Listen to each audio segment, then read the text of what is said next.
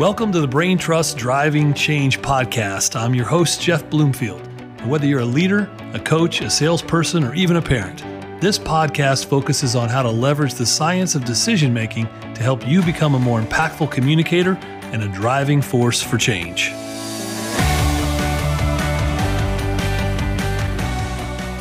All right, welcome back to the Driving Change podcast. I'm your host, Jeff Bloomfield, and my guest today is an amazing author, entrepreneur, business coach, mentor. He created the Alter Ego Effect and wrote the book by the same name. And Todd Herman is somebody that I've followed for a while now, and I would tell you that this guy is all about results. He's all about performance, and he's all about seeing people come out of where they are to where they're supposed to be and bridge the gap between that. So Todd, welcome and thanks for being on the show. Wow. Happy to finally be here after a couple of false starts. That's all right. It's probably well worth the wait. So first off, you and I were talking in the pre-show that we've got a lot in common. We've both come off of farms, different places. We're both old farm boys. We learned a lot of life lessons. And I always asked our guests to start off by giving us a little bit of your why. Yeah. People have asked me about going back to like what you said before about the alter ego and, how do you create this super performance identity for yourself? And, what's helped you move through the different successes that you've had in life. And I'm one of these lucky people that was very fortunate to have phenomenal parents. I come from a great family. And so when I think about where I got to grow up and watching my dad, who's got extraordinarily high levels of character and integrity, and every single deal was done. It's such a cliche, but in our world, the deals are done in a handshake. Everyone in our neighborhood, or not neighborhood, but our farming area, all watched what my dad did and my parents did all the time. And when I think about my why, it's actually my last name. I think my parents have done such a phenomenal job of creating a deep meaning that's powerful in our area around what it means to be a Herman. And now that I'm someone who's lived and traveled all around the world, that entire time I was always thinking to myself, my responsibility is to cause someone to go, oh, I would want them to be happy that they met a Herman that, made them just a little bit better, made them feel better. And that's a pretty simple explanation as to, my why is to try to make the Herman name just a little bit better in my short little time that I've got on this floating rock in the middle of the universe. Yeah. Like my papa used to say, you always, son, leave something better than you found it. And in your world, it's leave somebody better than you found them. Right. Yeah. Yeah.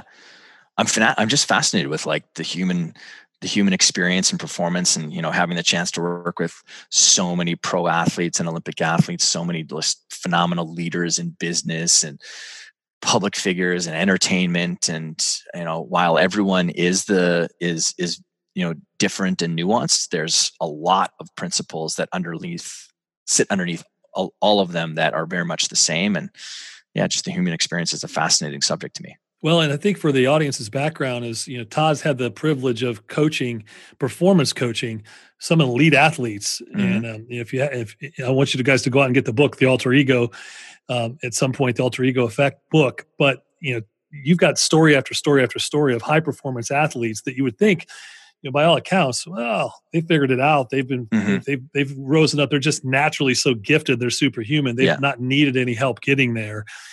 Tell me a little bit about the myth of that. Well, I mean, what have you found the thread? Yeah. So one of the greatest insults you can give to an athlete that they won't say it to your face necessarily. Some might, is to dismiss away their success with the word talent.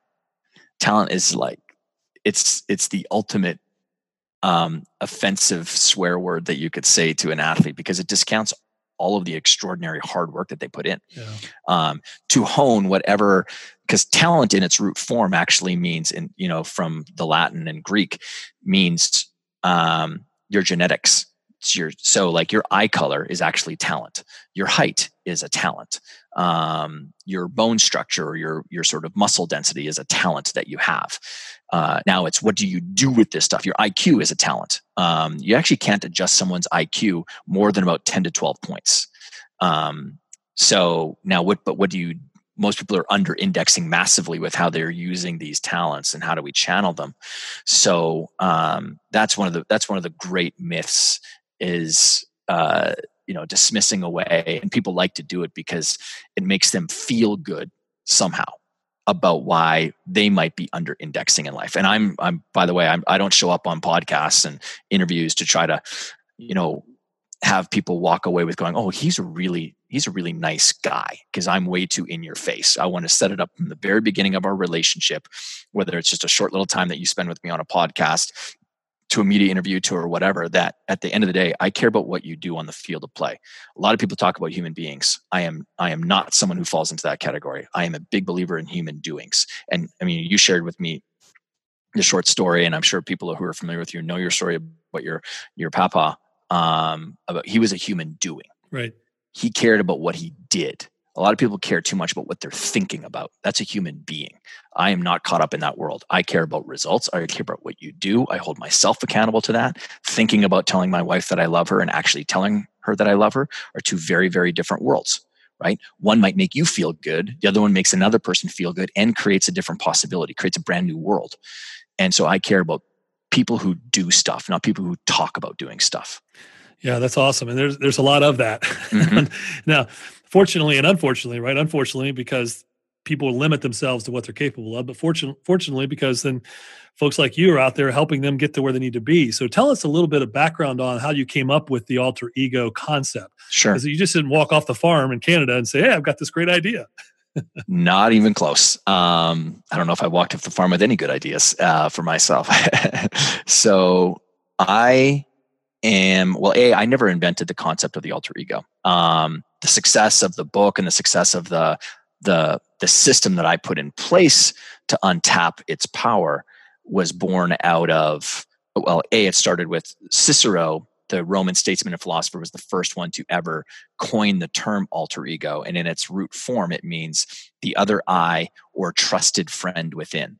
And he wrote it in a letter to a friend in 44 BC, when he was sort of unpacking the successes of his life. And I mean, this is someone who is well known as being, if not the greatest Roman statesman and philosopher of all time, he's one of the greatest. So here's a prolific person, someone who stood the test of time, stating the importance of developing that. And anyone that's listening understands the need for having an amazing group of friends or peers or mentors or coaches around. We all know that your network is an extraordinarily valuable part of what it is going to allow you to be successful. If you've got a horrible toxic group around you, you're probably going to be toxic because of that.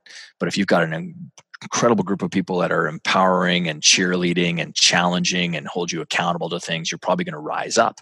Everyone understands that, but most people don't understand the power of bringing that between the 6 inches of your own ears, because this is truly the battleground of life, is this stuff up here. The quality of the thinking that goes in here, which then informs the emotional state that you go into, which is then going to propel the action in either a positive way that has less friction involved with it, or propels an action forward with a lot of friction, a lot of angst, a lot of stress and anxiety, which only tightens you up. And again, I'm talking from a sports point of view, a performer's point of view, like if you're standing in front of people and you're delivering a speech or a presentation or a sales presentation, and you're someone who is highly anxious because of the fact that the boss or the CEO of the company that you're trying to sell to just walked into the room, that's you losing your performance based on context. It shouldn't matter who's in the room with you. You should be delivering the exact same performance consistently every single time. So the alter ego, I used it when I played high school football, and I built up this super performance identity for myself because while I was 6 foot tall, I'm not a physically gifted person, but I was a highly recruited, college or a high school athlete coming out of Canada. I was super fast, but I played way bigger than my body would show. I was 106 pounds soaking wet, but I was, an all-star in my province. And then I was a nationally ranked badminton player as well. And so I excelled on that field. And, some of it was obviously, hard work that I put in, but it was really my mindset. And so when I left college playing football and I started getting into coaching,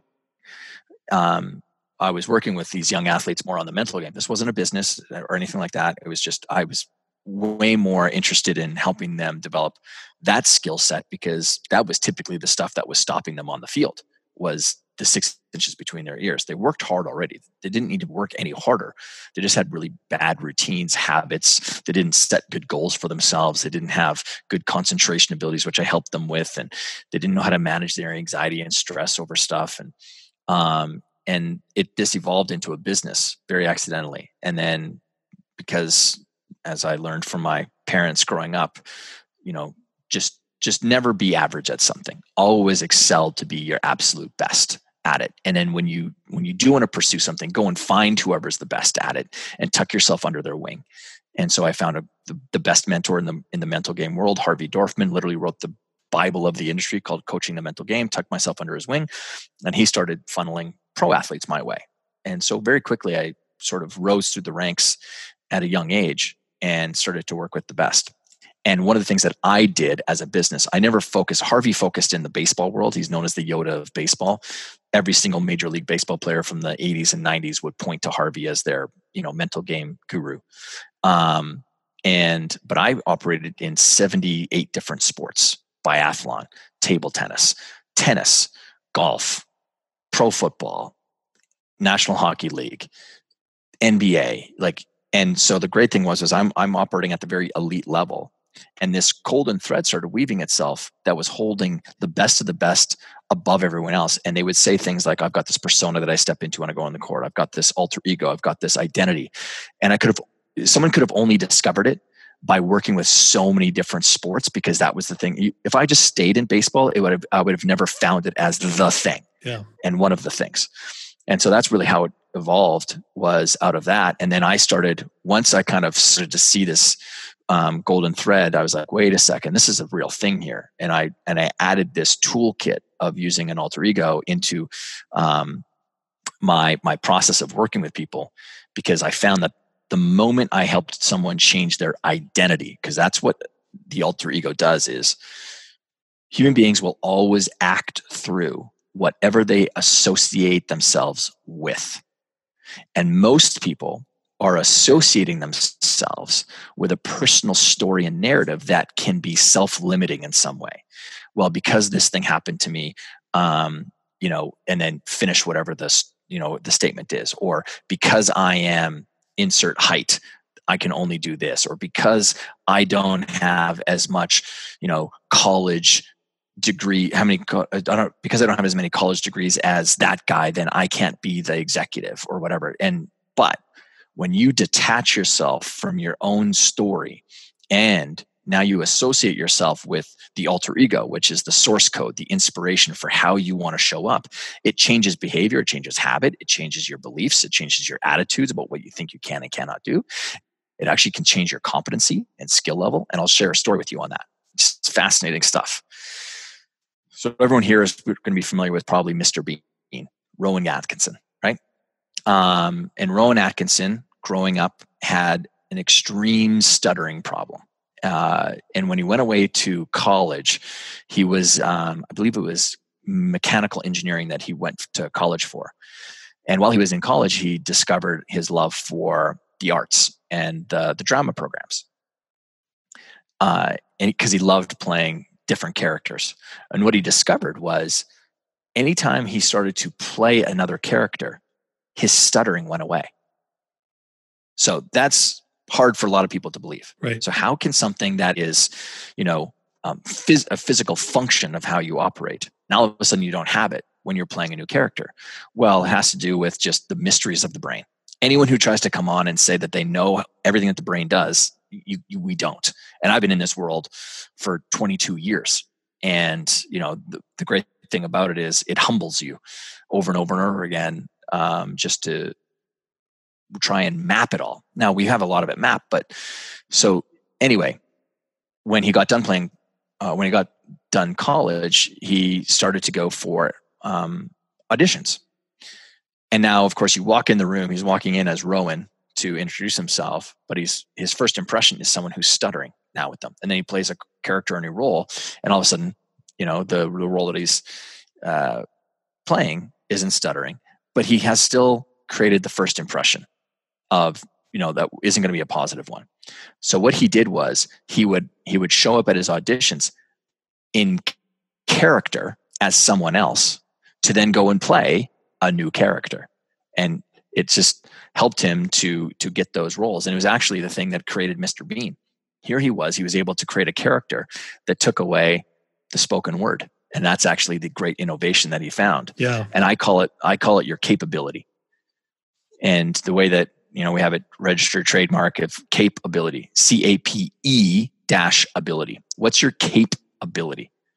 And I think yours, because of your experience with your papa, your capability that you learned from an early age was the power of using story mapped to, again, that's something evolved over time, your fascination with the brain and neuroscience. My capability that I have is extraordinarily high levels of curiosity and compassion born out of just some traumas that happened to me at a young age. So Rowan used his something that was perceived by others as a negative, his stuttering, and turned it into, you know, a beloved character that has lasted the test of time, sort of thing. Yes, and that's a very, very funny character for sure. Yeah.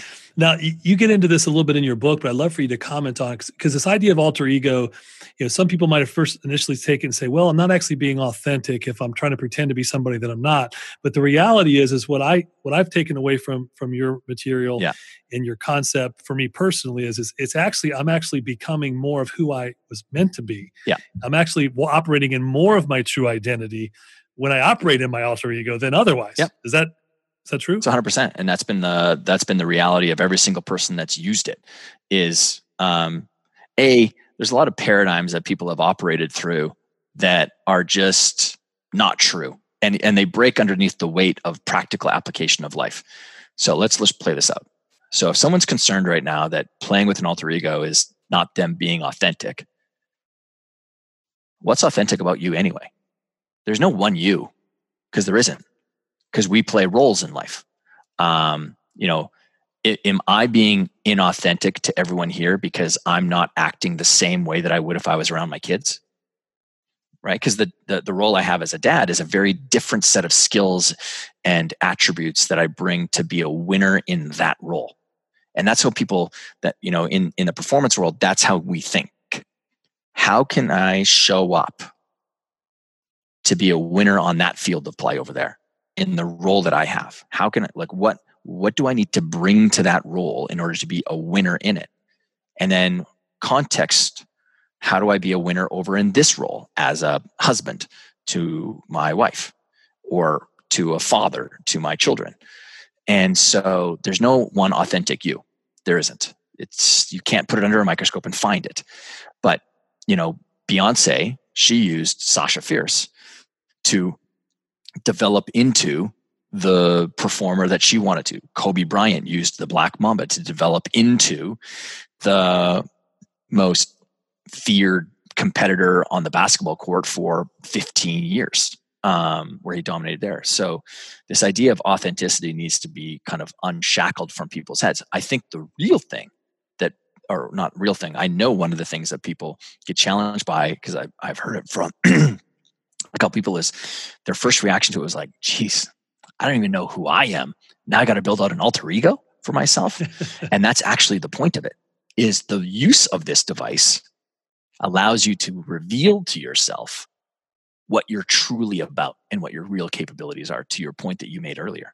That's the beauty of it. Yeah, I love that concept, and I think it's so applicable to every human being. And so here's the question I have is, I also love your concept of fields of play, not just field of play, but fields of play, because every channel we operate in, every sphere we operate in, like right now I'm in my business owner, CEO, Brain Trust, Jeff Bloomfield, speaker, author, coach, field of play, talking to you, who's a similar field of play. Yeah. But then I'm going to leave and I'm going to go talk to my wife, and I'm going to have to be on my husband field of play. Yeah. And then I got to go talk to my 3 kids, and I got to be on my father field of play. Yeah.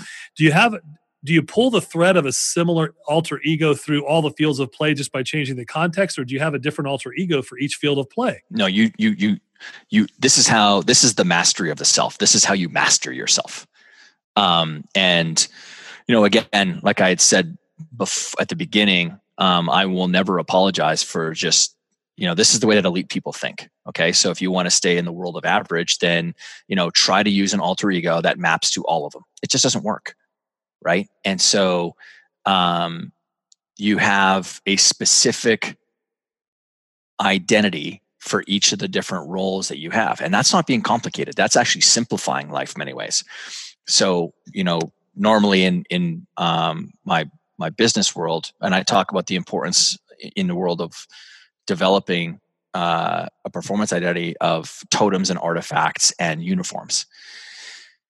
And so when I'm in business, normally I have like a pair of eyeglasses that I always use, and that's me creating a switch and context and all sorts of things. I talk about it in the book and the power of it. And this isn't me like making stuff up. This is actually rooted in science. What you're actually tapping into is a concept called enclosed cognition, which is that human beings add story and meaning to the things that other people wear and that we wear.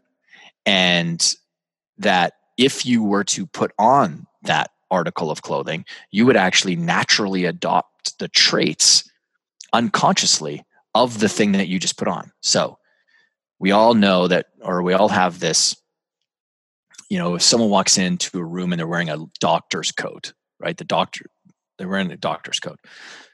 Immediately, unconsciously, you start attributing a whole bunch of traits to that person. Oh, they're hardworking, they're smart, they're detailed, they're whatever it is for you.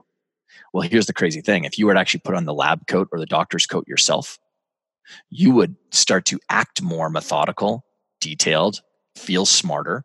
It would actually change your behavior and your results because of it. Kellogg School of Management did a good study about it. Many other places have done studies around this.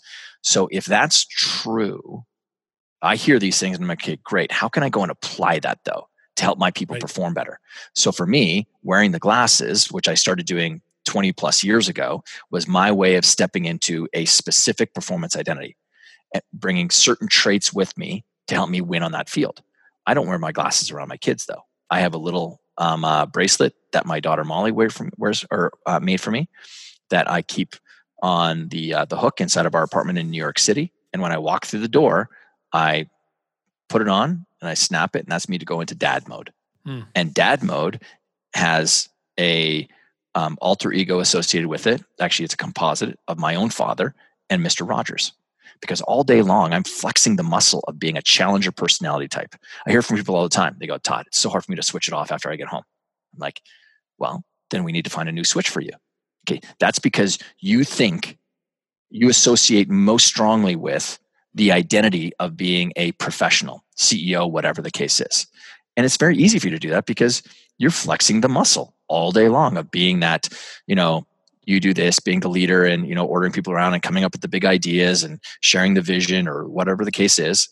And then you get home and you do the exact same thing with your family. You're bringing the CEO into the home.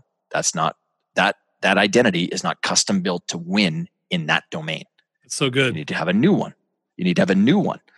And so that's where the alter ego helps people make it happen that much more quickly. And what I love about this, Todd, is not only is it so rooted in science and psychology, but it's so applicable. It just takes you being intentional, an individual being intentional to recognize. Because I can tell you just from a vulnerability standpoint, you know, my identity for most of my life was rooted in, you know, some hidden trauma from my childhood of never pleasing my own earthly father. Yeah.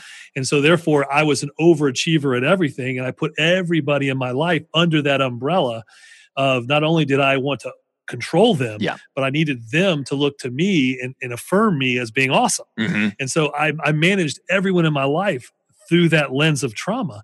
And what this has done is releasing not only people like me, but it releases you to say, wait a minute, we're going to get into this in a second, the barriers and the hidden fears. But having the intentional mindset to know that I need to treat my wife with this persona, with this ego, alter ego, and it's very different than the one I operate the company with, which is very different even still from the one I operate as a father. That is huge, but it's like mind-blowing for people to think that they can make that switch. Yeah. Well, I mean, and what this honors too, Jeff, is it honors the very thing that makes us unique on this planet.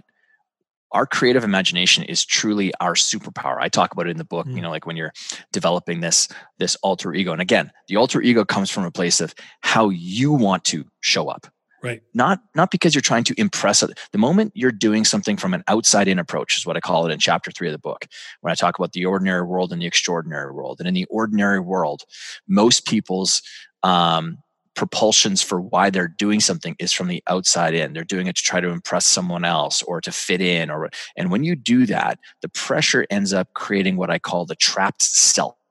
Because that's the word that most people will say. Even athletes, when they get frustrated that they didn't take the shot or make the pass or whatever the case, whatever the context, whatever the moment of impact was on that, in that game, when they didn't do what they know that they have the capability to do, but they didn't do it, you feel trapped. That's what the feeling is you feel trapped because the real you or your own capabilities did not get out on that court, field, presentation, speech, in the meeting room. You didn't say the thing that you really wanted to say to bring up the idea because you were concerned of, you know, looking bad to other people or making a fool of yourself or being judged by others, whatever the case is. That creates the trapped self. So that's why I call it the alter ego effect. The purpose of the alter ego, or the domino that the alter ego creates, is the effect of it is you get to see what you're truly capable of. That's the effect part. That's why it's not called the alter ego method. There is a method to it inside, but the purpose of the book is to show people what's the effect of alter egos, and running through with people the stories of Martin Luther King and Winston Churchill and how they employed parts of this concept to help them develop themselves. And so just giving people this important principle, that the intentionality of it is that you're doing it from a place of how I want to show up. And so how do I actually want to show up with my wife? Well, it's not as being the CEO, because that's not going to help me in that role. Right. It's just not. Definitely not. Well, when I read your book, Todd, the first time, it's triggered with me, you know, and I'm a performance coach in the business realm, and I know a lot of the science stuff, but what it revealed to me was, I've done a lot of keynote speaking, especially over the last 5 years, and I've been on small stages and really, really large stages. And what I recognized was, I had this process I go through backstage before I step on any stage. Yeah. And I was stepping into that alter ego without even recognizing it. It's this combination of Zig Ziglar meets Tony Robbins, and it's this edutainer that I had, that this cape for. And when I went on that platform, I was never afraid of anything. I loved it, and it brought electricity to me, and I felt so fulfilled with it. But I didn't realize that's what I was doing until I read your book. And now I just realize that, you know, over time of reading it and rereading it, that I've got some other areas of my life that I need to identify the right alter ego for. Yeah. You know, to step into those roles. The word that I would use to summarize when you said you felt so energized and electric, is the thing that people experience is you feel alive. Yeah. And the reason that you feel alive is because those dormant parts of you that you haven't been maybe honoring, or that you haven't given the opportunity to be birthed out into the field of play of action, are finally being activated. And that's where you feel like, that's where you feel alive. And what we're really battling against here is the ego. You know, it's the ego of, well, I got to show up this way. And if you start to only define yourself with one identity, you know, I'm the CEO, then you're someone who's easily trapping yourself. And the danger of it is, if things aren't going well for you in business, you think that you're failing in life. That's good. At the very start of chapter number 3, I talk about Ian, who is a collegiate champion tennis player. And when I was talking to him about this, and he was like, "Oh man, if I could have gotten this idea in my head when I was competing," because he had all the attributes and traits of being on the USTA tour and competing in, you know, the U.S. Open or all those other tournaments. But he's like, "When I was failing on the court, I felt like I was failing as a human being." And that's because he had one identity, Ian, the tennis player. Wow. And so the same thing goes for other, you know, you and I, we both work with highly ambitious people who expect a lot of themselves, but a lot of them only see themselves, or only define their success in life underneath one field of play. And that's very dangerous because it creates high probability of mental health disorders, whether it's depression or high like anxiety and stress disorders. And so a CEO who goes, you know, if they define themselves truly by the success that that's happening in their business, and especially in today's day and age, underneath the world of, you know, going through the pandemic that we are, businesses are being fundamentally disrupted at their core. And I'm doing this huge study right now on how CEOs are responding and reacting in this moment. And it's been fascinating to see just where the trappings are. But the point is the more ways that you see yourself in different contexts, the easier it is for you to have a very, very healthy mental state. That's great. And I know we have a limited amount of time left. I want to get into one other subject I want to ask you about. These ideas of the barriers and the hidden forces that prevent people from actually identifying and walking into this, this alter ego effect. One of them being, and I hear this a lot, I probably experienced it in my own life, maybe still do sometimes, that from a lot of our executives that we work with is that imposter syndrome. Yeah. Could you talk about that hidden force for a second and what that's meant to some of the folks you've coached? So, you know, anytime you're rattling around between the 6 inches of people's ears and trying to help them perform, you always stumble across these sore spots. Now, I'm not a therapist. I don't do therapy with people. I'm a performance guy, which means that we're constantly moving towards either developing oneself or some sort of new milestone or result and achieving something. And this isn't about trying to create toxic level of achievement, but there's always little pain points that you find. Sometimes it's like some sort of trauma that's happened, and you know, it's just proven. You get a different association with someone's trauma, and man, it's like taking the governor off of someone. Another one though is the imposter syndrome, which in some ways imposter syndrome has become a very popular term in the last 5 years in the world of like personal development, self-help, and leadership. And people have layered on a whole bunch more meaning around what imposter syndrome means instead of keeping it in its tight frame. Because imposter syndrome doesn't mean like that you have avoidant behavior. Avoidant behavior can actually be a byproduct of being, you know, depressed. Imposter syndrome is one, excusing away your successes and your wins in life to luck, happenstance.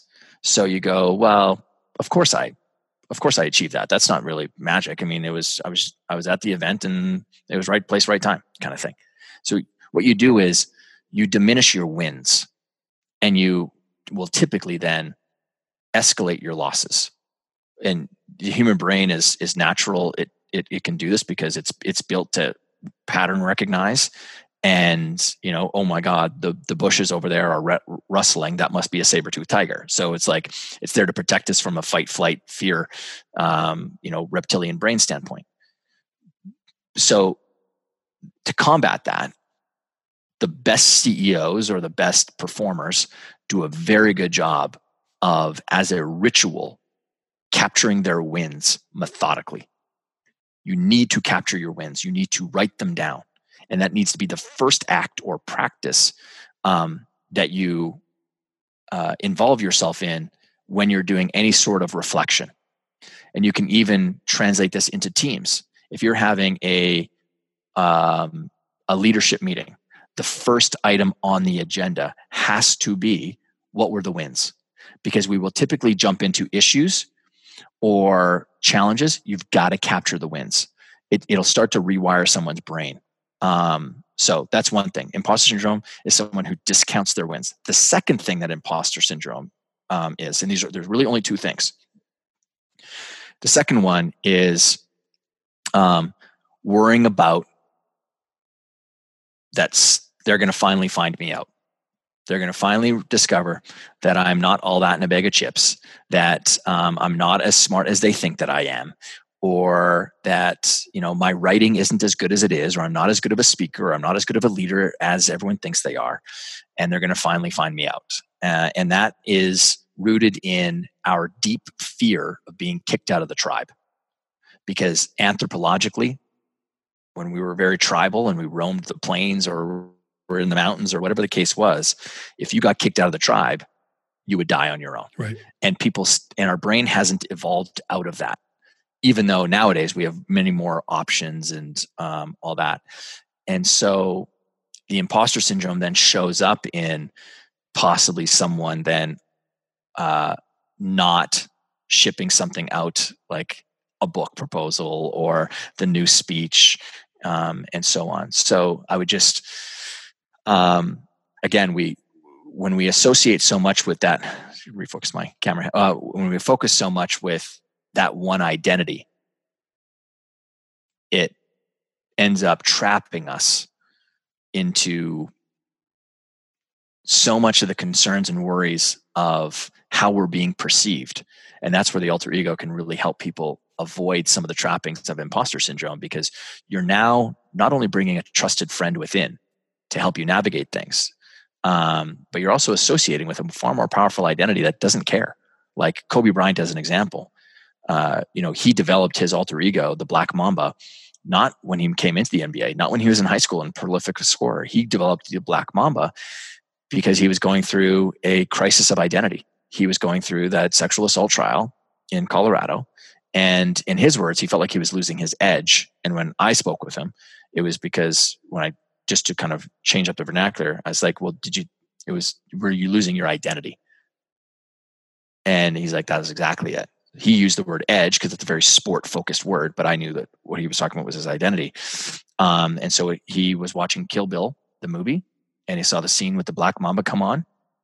And he thought, that's who's going to come out onto the court now. Because again, he associated so much of being a basketball player, that one identity.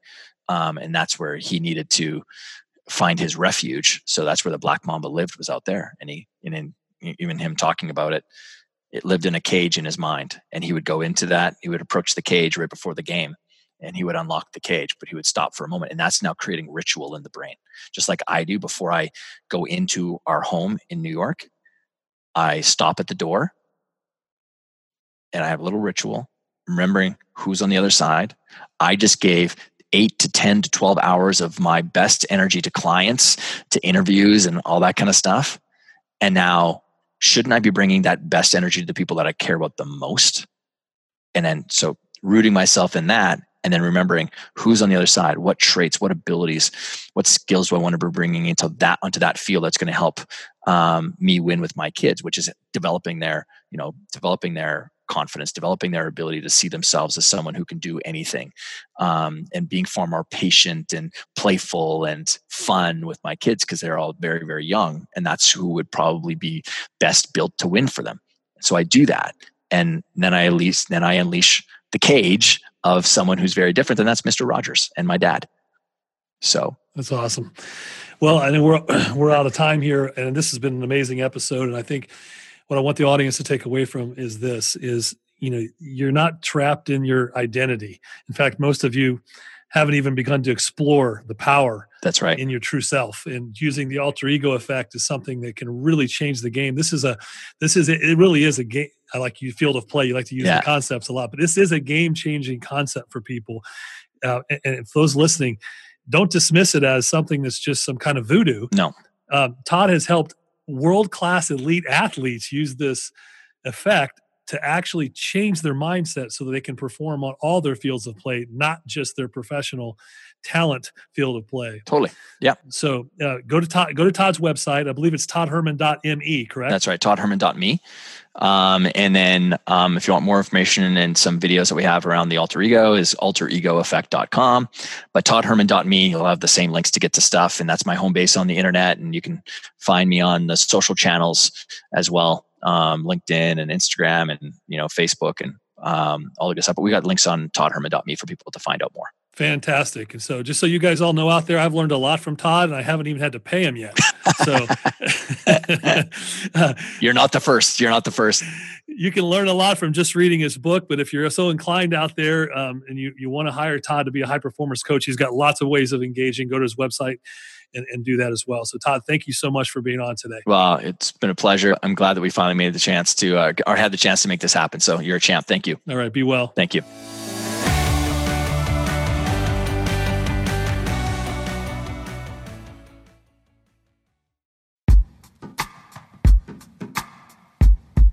The Jim Stroud Podcast explores the discoveries and trends forming the future of our lives.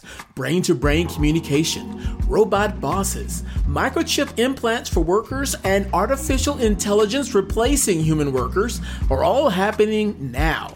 If you want to know what's happening next, subscribe now to the Jim Stroud Podcast.